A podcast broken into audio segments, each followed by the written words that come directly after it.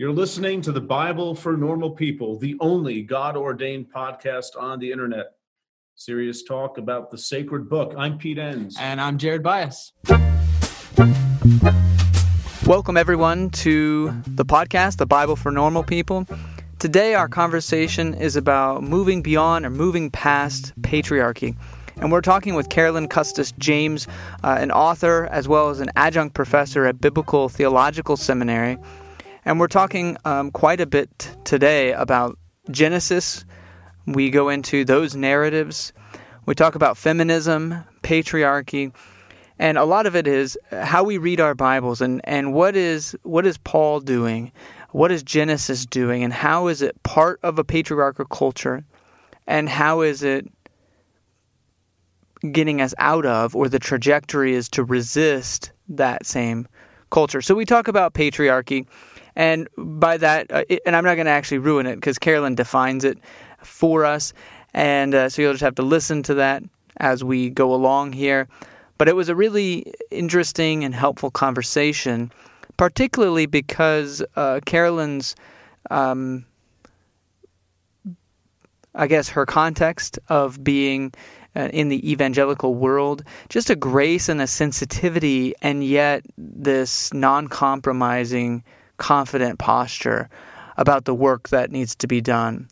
One of the things that strikes me most about Carolyn and, and how she talks is the sensitivity uh, around inclusion, and that we've often created these binaries or these black and white either or options and she keeps coming back to the heart of being inclusive, this radical inclusivity of making sure that no one is left out, and roots that and grounds that in the scriptures and in the life of Jesus.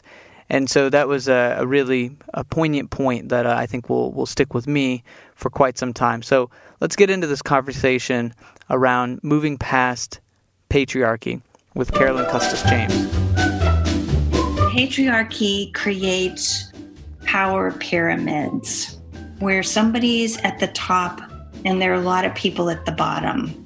And and our culture does that all over the place.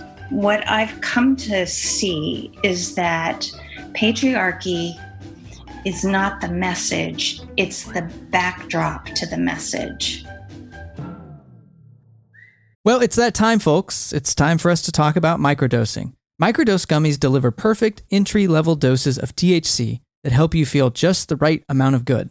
Microdosing can help you get into a relaxed, focused zone easier and stay there longer. It has benefits for workout recovery, sleep, anxiety relief, boosting creativity, and even pain relief. You know, Jared, I have a really good friend of mine who saw that I was taking microdose gummies and she said, Can I try some? And so I, I gave her some of the sativa strand, and she said it has made such a difference for her at work and just in general, just feeling more alert and more focused. And it's quite amazing.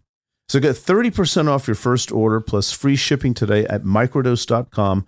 Promo code normal people. That's one word. It's available nationwide. That's microdose.com. Promo code normal people for 30% off and free shipping. Microdose.com. Promo code normal people. Mom deserves the best, and there's no better place to shop for Mother's Day than Whole Foods Market. They're your destination for unbeatable savings, from premium gifts to show-stopping flowers and irresistible desserts. Start by saving 33% with Prime on all body care and candles. Then get a 15-stem bunch of tulips for just $9.99 each with Prime. Round out Mom's menu with festive rosé, irresistible berry chantilly cake, and more special treats. Come celebrate Mother's Day at Whole Foods Market. Well, welcome, Carolyn, to the podcast. Thank you.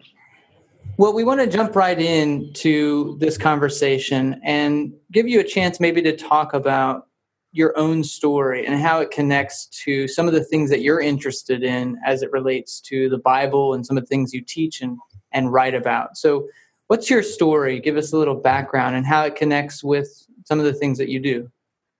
Well, I grew up in a pastor's home. I was raised on the Bible. Uh, I was not somebody who colored outside the lines. I, you know, was pretty much following um, what I was being taught and just loved all the Bible teaching that I grew up on. I think that really set me up for what I'm doing now. a real love of scripture and uh, learning a lot from my parents on that. But in the church, the message that I got as a woman, and not just from the church, but just from the Christian community as a whole, was that I would find my true fulfillment as a woman when I became a wife and mother.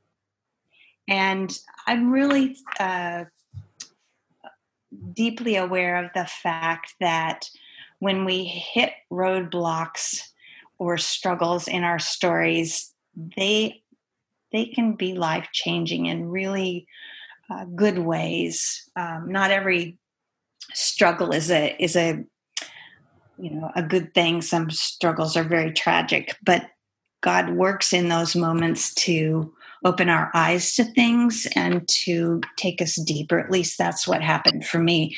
After college, I hit a 10 year stretch of singleness. And it was like the bottom dropped out. So that was pretty traumatic then, based on how you were raised to think. Right. I mean, I expected to go to college, but I also expected that. I mean, it's really like you expect some wonderful guy to show up and you're going to do his story. You don't have a story. Hmm. Um, and it really felt like that for me. And uh, what it what it made me start doing over time. I mean, it re- I I had a deep struggle with God, and you know, has He forgotten me? Has He um, you know, because I'd see other people's stories moving forward, and mine felt like it was going nowhere. Uh, and actually, it was going places. I just didn't realize how God was working in in me at that time.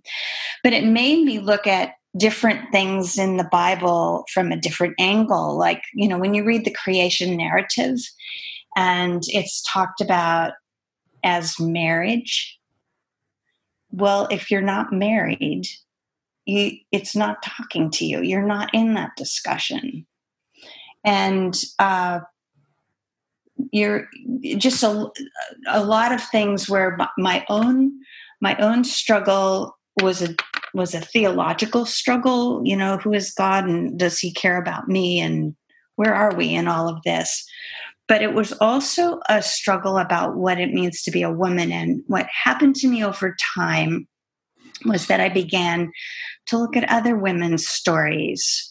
Um, I was looking for answers for me, but then I started seeing how other women's stories weren't following the script, uh, sometimes because they had a different calling or sometimes because things fell apart in their in their lives you know women who were divorced or widowed or who couldn't have children or were others who were single or maybe had something physically uh, that they were struggling with.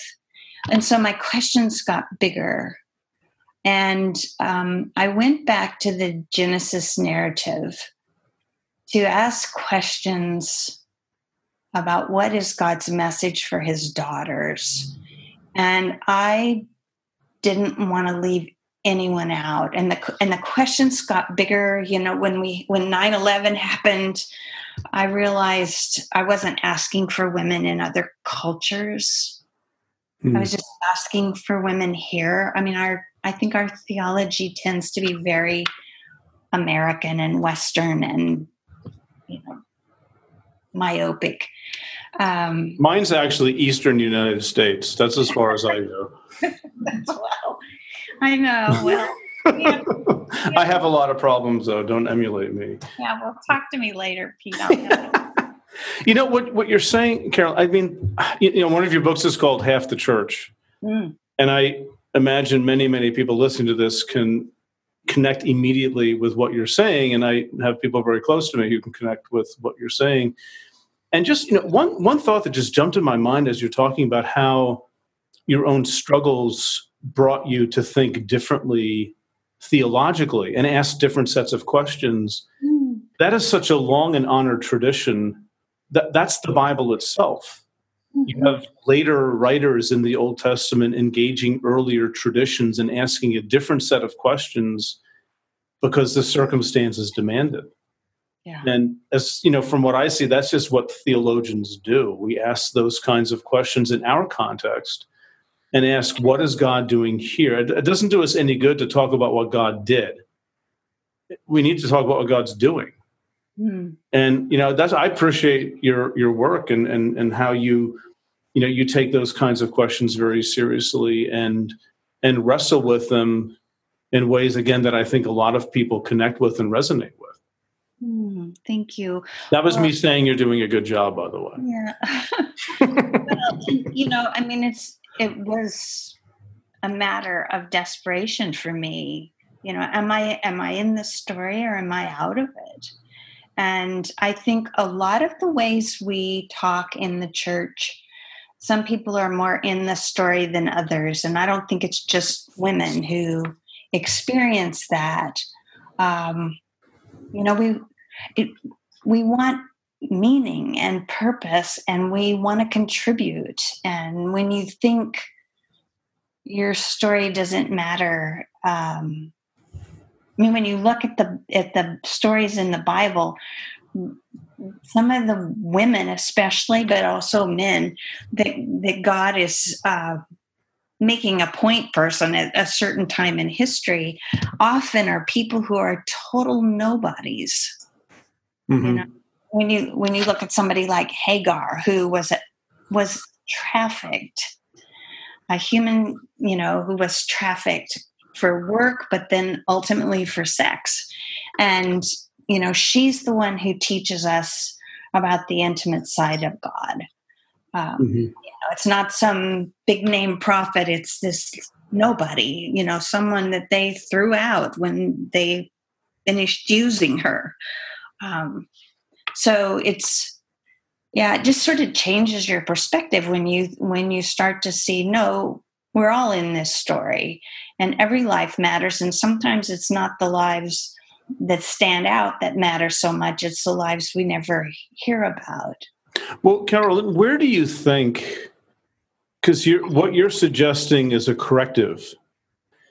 Where do you think that problem came from to begin with? Where you know, why do we tell this story that marginalizes everyone but a select few? Why does the church do that? I, I think that's a huge question. It's hard to answer, but I think it's a huge question. Mm-hmm, mm-hmm. Well, I I think we have a a fallen value system when we look at people, um, and and I, you know, one of the things that I that I think about with the gospel is that we domesticate it, we um, connect it with our culture's way of thinking, and I I think that Jesus is calling us to something we haven't seen.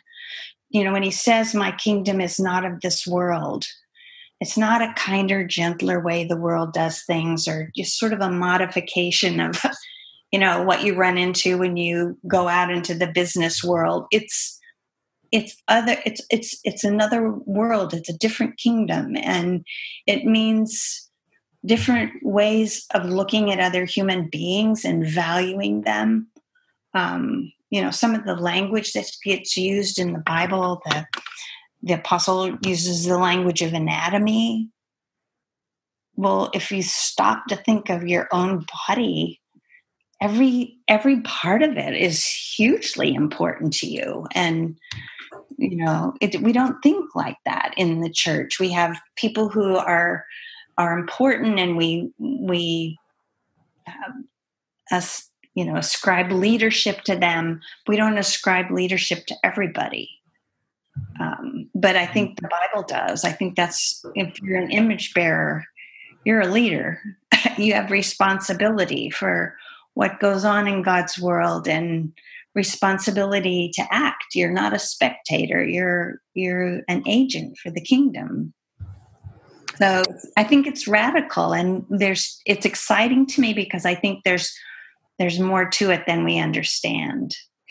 So w- within that, Carolyn, you know, Pete asked the question about where it comes from, maybe some of the challenge or the problem, and where that originates. But what's the vision you have for how, like how can we read the Bible differently, or how can we do better as a church to to have this paradigm shift where we see everyone as equally important, where we bring the margins in for give them a voice? And what what do you see as as effective strategies or practices for the church moving forward well I, it's really hard to answer that question because there's so many things that we consider to be sacred in the church that we can't talk about. Hmm. What, yeah, what do you mean by that? What are some of those things? Well, I think, you know, we don't have on, honest conversations about patriarchy. And, um, you know, we, I think we we sort of we sort of define the boundaries of the conversation or what the what the rules are of the game and we and it's and it's hard to go beyond that. Um, for example um, when we talk about gender in the church we have two camps. You know we have the complementarians and the egalitarians and the complementarians um, define leadership in terms of men are the ones that God has appointed to lead. And the, in the egalitarians say that um, leadership is determined by gifting.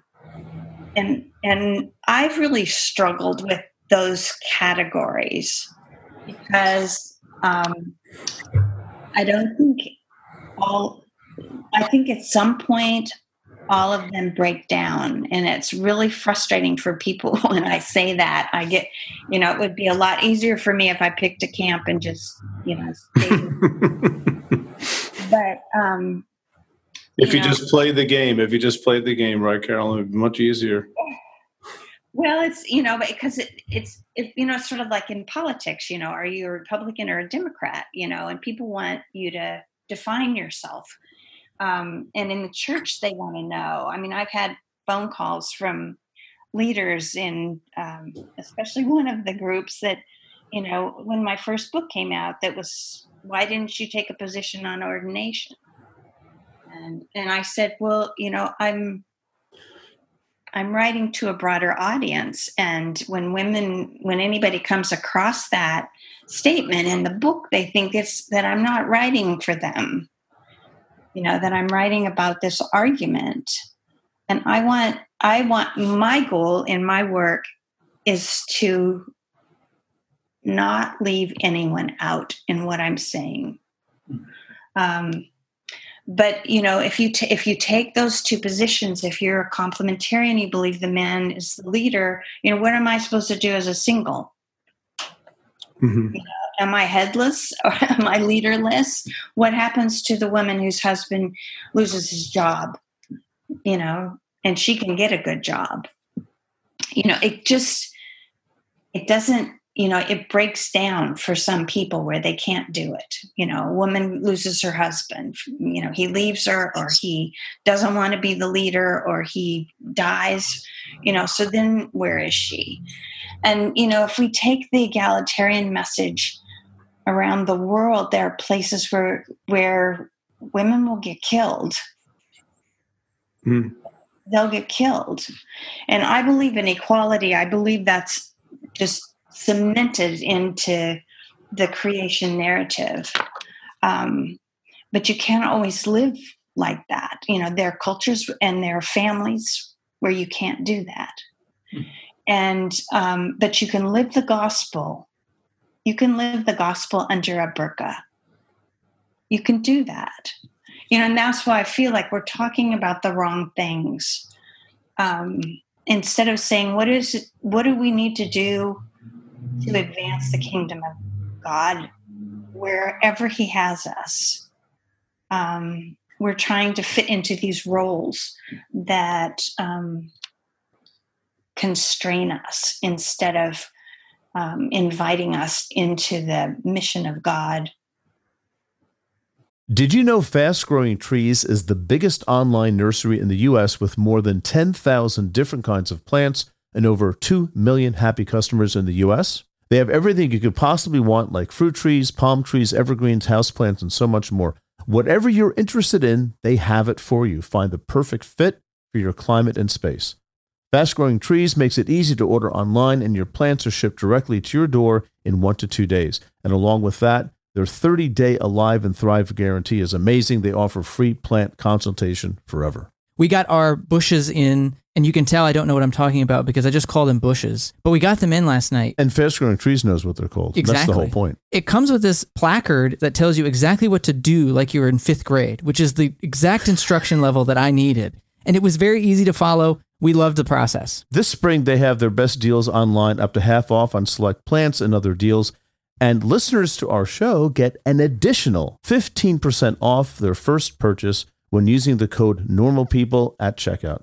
That's an additional 15% off at fastgrowingtrees.com using the code NORMALPEOPLE at checkout. Fastgrowingtrees.com code NORMALPEOPLE. Offer is valid for a limited time. Terms and conditions may apply. A calling is a powerful thing. It's a very strong belief that there is something bigger for you. It's about who you are and where you're going in life. You may be in college, you may be halfway through a career, but you want something different. There's a place for you at Union Presbyterian Seminary where students are prepared for a call to ministry. At Union, you will find a diverse community. You'll find students from different denominations and professors who will listen to you and challenge you. You'll find people who help you find your own path. You'll find a school where financial realities matter. Union offers generous financial aid and it meets you where you are with three different platforms for learning residential, online, and hybrid. You'll find a world class faculty who will invest in you, a community long after you graduate that supports you and equips you for service and for leadership. Safwat Marzouk, who has been on the podcast here on the Bible for Normal People, is a faculty at Union Presbyterian Seminary and is slated to write one of our upcoming commentaries. It's no secret, if you're a listener to the podcast, how much Pete and I have relied on our seminary education and how much that has shaped our view of the world and all of our work here at the Bible for Normal People. It's your call. Respond with Union Presbyterian Seminary. To learn more, go to upsem.edu or email admissions at upsem.edu. So, well, some people, I mean, uh, you know, you've got a captive audience here. Some people might say, though, that that vision comes from the Bible itself, because the Bible is fairly patriarchal. Yes. But I, I'm, you know, I'm sensing it. Of course, I know your work well enough to know that you're you're willing to think differently about how to handle some of those passages and not just handle them differently, but look at them from a different angle that's almost, I guess, required by your own context in life. Is that a fair way of putting it? Well, yeah, I think, you know, when you when you look at when you start reading on page 1 of the Bible, you know, you don't have patriarchy. What you have in those first two chapters mm-hmm. is, is God creating human beings to rule creation, not to rule each other. And we are defined not by each other, but by our relationship with our Creator, because we are created to be reflections of Him, to be to participate in divine revelation, if you will, because we speak and act for Him. Um, and and when you have the fall, is when that outward rule is turned laterally toward each other. And um, you know, if you if you look at the text in in you see how the elements of patriarchy are overthrown in the Bible. I think the Bible dismantles it. And I was surprised to see that, but I think, you know, when you learn more about the patriarchal world, um, it's hard, it's, it's, the, the Bible reads differently. For example, um, I had, when we lived in Oxford, I had two friends. One was from Pakistan and the other was from India. And both of these women were really smart. One of them had her PhD. Um, and all of the North Americans over there were, you know, we loved our time there, but we looked forward to going home. And both of these women told me that they dreaded going home because their cultures were more patriarchal than we are here in the West. And they said they would come under the thumb of their mother in law and be treated as a child.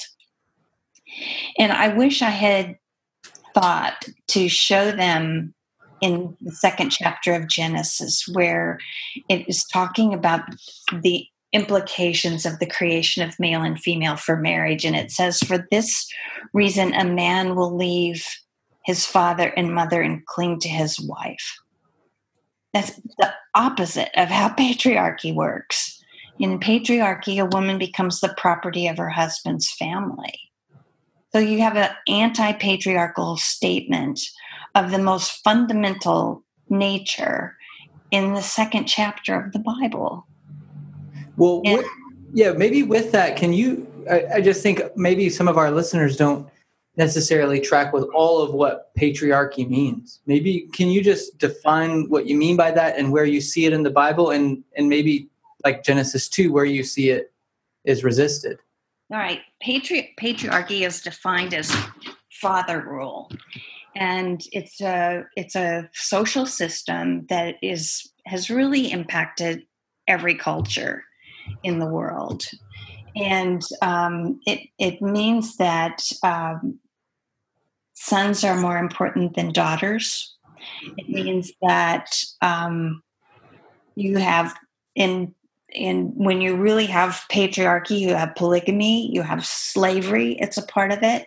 You have primogeniture, which is a source of enormous conflict among sons. It means that the firstborn is like the crown prince of the family, and the men, the sons, are the ones who inherit, but the whatever like if a man has three sons he's going to divide his estate four ways and that firstborn son gets a double inheritance. The others get a fourth.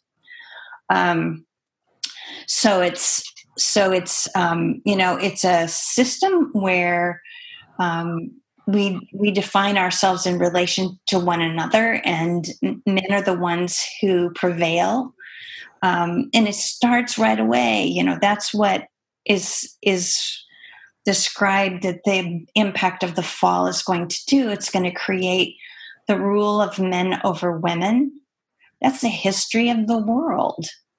And um, you know it's it's it's more um, it's more intense in other in some other cultures you know where women can't aren't even allowed to show their faces in public um, but the the Bible it is um, it comes out of a patriarchal culture, and what I've come to see is that patriarchy is not the message; it's the backdrop to the message. So it if if we un, the more we understand about patriarchy, the more radical and powerful the message of the Bible will appear to us. Um, one example that I give is the story of Mary of Bethany sit, sitting at the feet of Rabbi Jesus, which, if it's taught here in America, where women go to school, they go to university, they become professors, you know, it's really hard to get excited about that text. But if you take it to the Middle East, if you take it to Pakistan, where little girls are getting acid thrown in their faces for going to school and they're banned from their education um, because they want them to marry and start producing sons. Um, if you took that story and told it to girls in, in those cultures, they would absolutely love Jesus and what he's doing in that story. Hmm.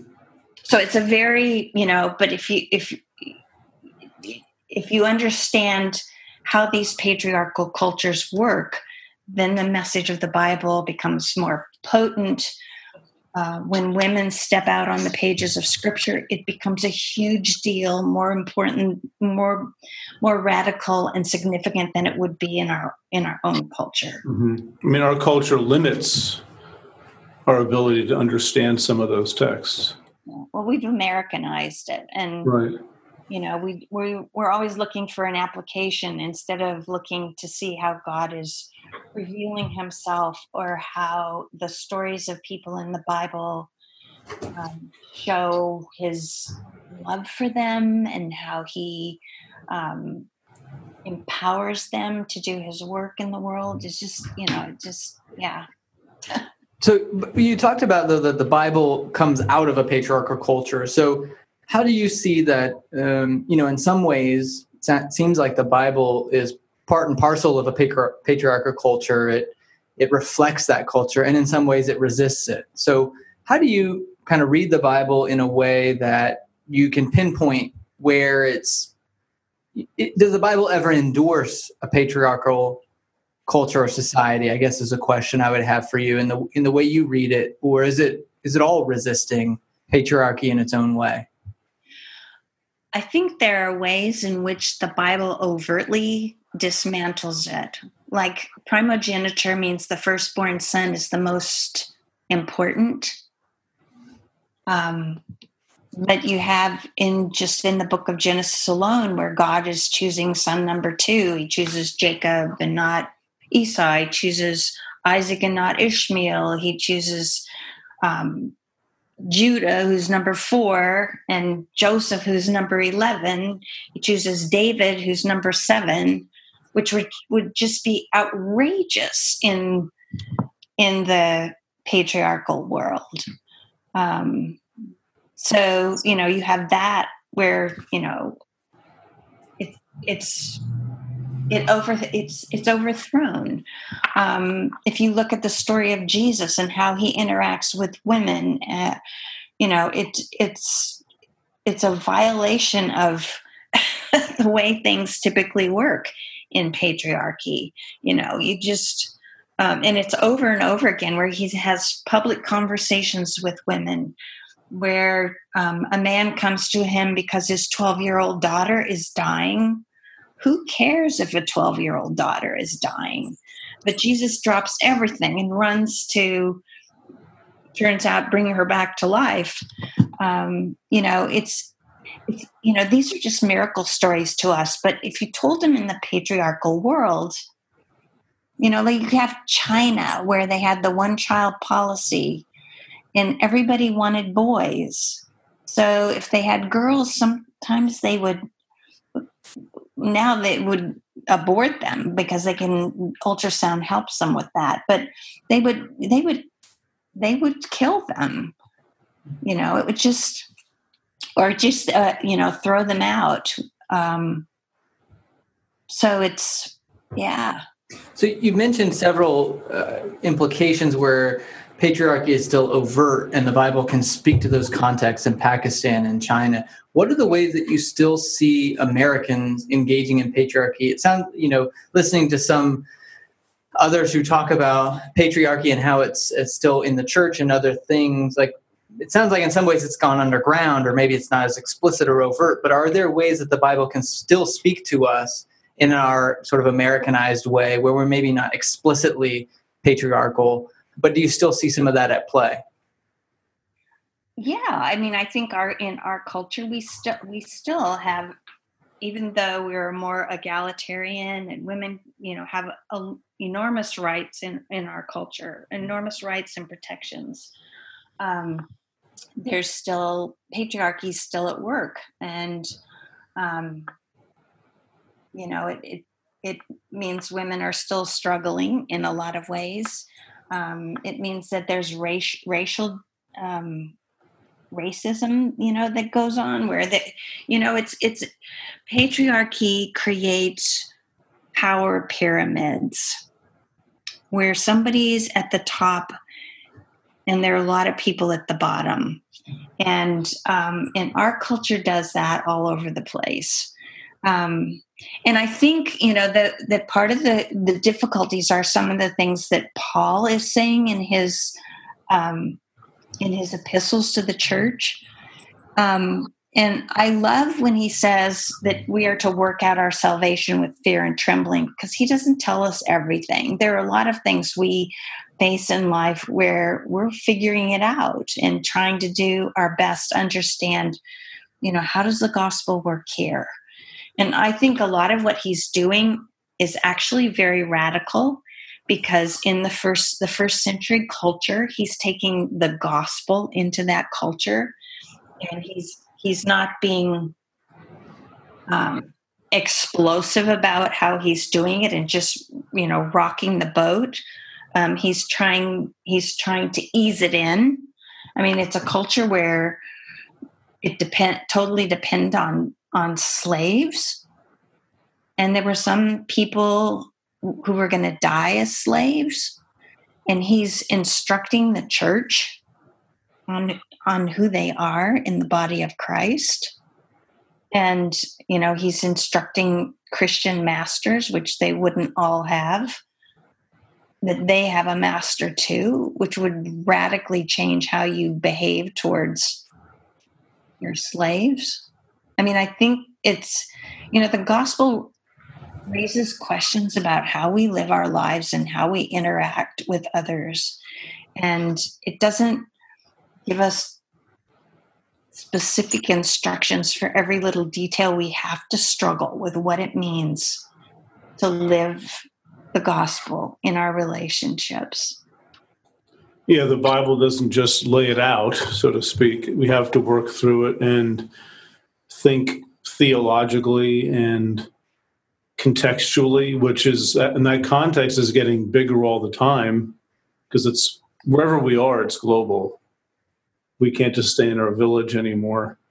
And that just, I, am just, you know, as you're talking, Carolyn, I just keep going back in my mind to how inevitable it is to have to, it's, it's a sacred responsibility to rethink our theology because of when and where we live you know, this might not have been an issue.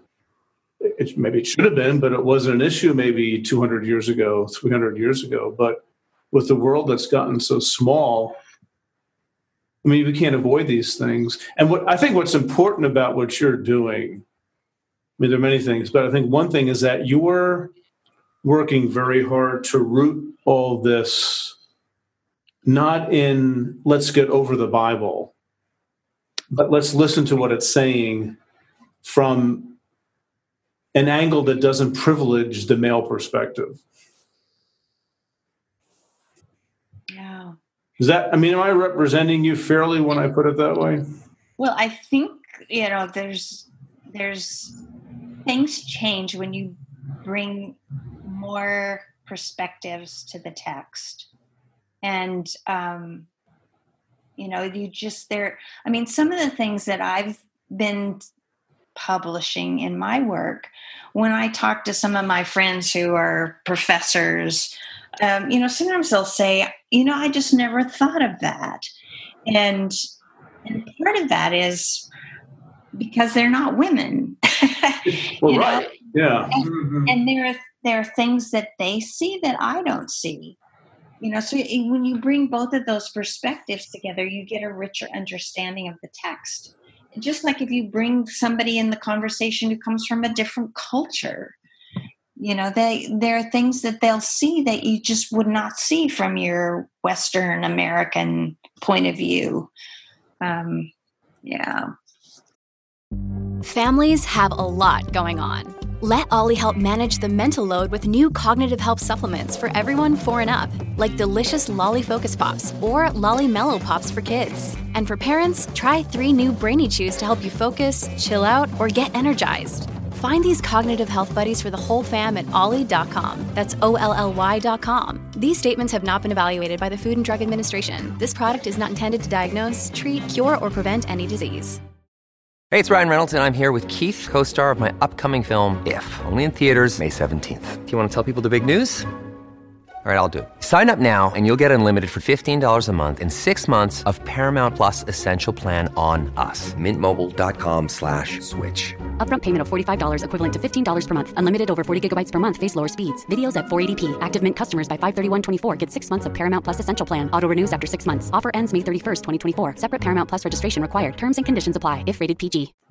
So, you know, I want to go back because something's ringing in my head about earlier when we talked, you, you kind of started with talking about singleness and how you can feel lost when the church maybe in some ways presents your identity almost as or your purpose as to be a spouse you know to be a wife to be a mother these things. And in some ways i feel like you know i think of biblical texts of uh, the, you know the man's the head of the woman and these uh, things. But coming back to the identity issue what what's a better frame of reference that we can and pastors can? And you know when you when you're teaching students or or talking in churches or talking to other christians how, what what's the identity question? How do we get at a different set of identity questions when we're when we're working through this um, does that make sense? It does. It does because i mean i think that's that's what we're that's what we're looking for. And you know if your if your demographics define who you are you know there there are things about that that that you can lose. You know you're you're at risk if your if your identity is your job you know or your you know any any any aspect of who you are maybe the family you're in or your um, socioeconomic situation um, or your race any of those things that define you um, you know can can can create risk for you. And so what i did was i went back to genesis 1 and 2 because i wanted to know what the bible said about me as a woman before the fall and there are really big statements that god is making in the creation narrative about his sons and daughters. And, you know, it's just sort of um, such an abused part of scripture that we use to argue this about this and that and the other thing. And I just wanted to pay attention to those statements. And I didn't want to leave anyone out, and I didn't want to leave out any season of a person's life. So I wanted to know what am I at birth that I'll be when when I die. And the three things that I and I focused on this for women, but it's it's totally applicable to men as well. The first is that God created us to be His image bearer. Being God's image bearer comes with a mission, and that mission is first and foremost to know the God who made us, so that we can understand who we're supposed to be like but it also means that we speak up to him, that we're responsible for what goes on in his world. And the calling is outward toward creation, you know, the be fruitful and multiply, fill the earth, rule and subdue. We tend to take as physical callings, which they are, but they're also spiritual and theological callings, you know, to live fruitful lives, to explore the earth's resources to cultivate and utilize and steward them. Um, you know it, it's a calling to all different kinds of careers and enterprises that human beings get involved in. Um, so you know the the the image bearer identity defines us by our creator. And so it's it's not something anybody can take away from us, even if you are abused and um, mistreated or trafficked. You know, the atrocities that happen to you are worse because they are an affront to Almighty God. Mm-hmm. And um, the second thing is that um, when God creates the man. Um, he he says it's not good for the man to be alone. That's in the second chapter of Genesis. And one of my aha moments in my work was um, the study of the word Ezer, which is what God says He's going to do when He remedies the problem of the man's aloneness. I will make a. It's translated helper. I'll make an Ezer uh, suitable for him. Um, and the word Ezer was where I focused, and um, it's it's a word that's used 21 times in the Old Testament. It's usually translated helper, um, and it's it's used more times for God as the helper of His people. It's 21 of the of the 21 times it's used 16 times for God, which sort of got an upgrade for the woman as a strong helper as opposed to just any old kind of helper. But when I looked up all of those 21 words in the Old Testament, there every time it appears in a military context. You know, it's, God is the shield and defense of his people. There's that kind of language in every one of the 16 verses for God. Three three verse three times it's used for nations when Israel's under attack and wants the nations to send their armies to help them defend against um, their opposition. And the remaining two times in Genesis, it's used it's used for the woman. Um, and when you look at the when you look at Eden, we talk about the Garden of Eden, but Eden was a war zone. There was an enemy getting ready to attack, and there were dangerous trees in that garden, and the man is commanded to guard it. And um, you know they're going to rule and subdue which means they're going to face opposition. And um, and i concluded from that and there's lots of work that's been done on this and um, you know in some other research but that the Ezer is a warrior that the man needs a strong warrior with him in the battle. It's not because there's something wrong with the man there's nothing wrong with him he's he's a masterpiece.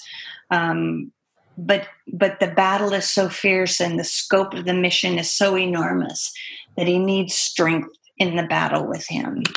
Um, and I tell women and girls that God created them to be Ezer warriors for his purpose, that they're God's image bearer, that they're Ezer warriors. And the third thing is that he cre- when he created male and female to be his image bearers, he said he blessed them and then he spreads this mission before them and i call that the blessed alliance that he that he's so over and over again in genesis 1 and 2 that he means for his sons and daughters to join forces for his purposes that it's an alliance it's a kingdom strategy and you know this patriarchal way of operating totally disrupts that and mm-hmm. women are sidelined in you know patriarchy in its in its most intense forms turns women into baby makers they are supposed to produce sons for their husbands and it's all through the bible where they're in pursuit of sons um, and so you know i think that we have a huge calling and a huge identity and it can't be taken away from us hmm. Well, I think that's a great place. Unfortunately, our time is is coming to an end, but really appreciate those those three points, Carolyn, and and really talking about moving past patriarchy in the biblical narrative and in our churches and how we think about identities, especially for women and and those on the margin. But as we end our time here, is there a place that people can find you online or find the work that you're you're doing? Or just show up at your house. What's your address? my website. I'll give yeah, you. okay, we'll leave it. Okay, that's, okay. that's safe. You're, you're probably That's wise. for a second. That's yeah. for the second podcast. okay, my website is carolyncustisjames.com, and you can find information about me and a lot of what I've written there. Um, and of course, you can always read my books. I've written a lot about patriarchy in Malestrom um, I think sometimes men are afraid of that book, but it's not a male bashing book. It is absolutely um, amazing stories about men in the Bible that we've that we've overlooked, and um, I think the men that I know who have read it have been very affirmed by it. Um, and then half the church um, is a lot of what we've been talking about here. So the, those two books at least, but there are others. mm-hmm. Right. Well, thank you again uh, for joining us. Just a, a fascinating conversation, Carolyn. We really appreciate it. Yeah, thanks so much. We had a great time. will. Thank you. It's a privilege. Thanks again, everyone, for joining us for this episode of the Bible for Normal People with Carolyn Custis James as we talked about moving past patriarchy. Again, you can find uh, her online at carolyncustisjames.com. Uh, you can look up some of the books that she's written on Amazon.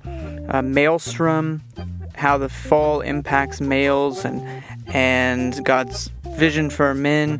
Half the Church, which is a book about God's global vision for women. And uh, yeah, so follow along with what uh, she's doing. We'd also just invite feedback uh, of this podcast, of any podcast, really trying to create a conversation more widely than just the ones we have here on the podcast. So you can do that at thebiblefornormalpeople.com.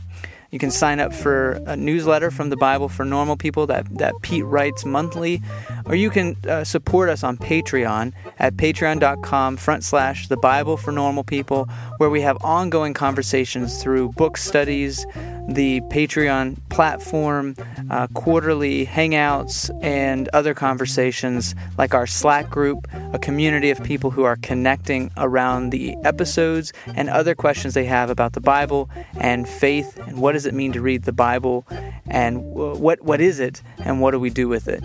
So check us out, patreon.com front slash the Bible for normal people and the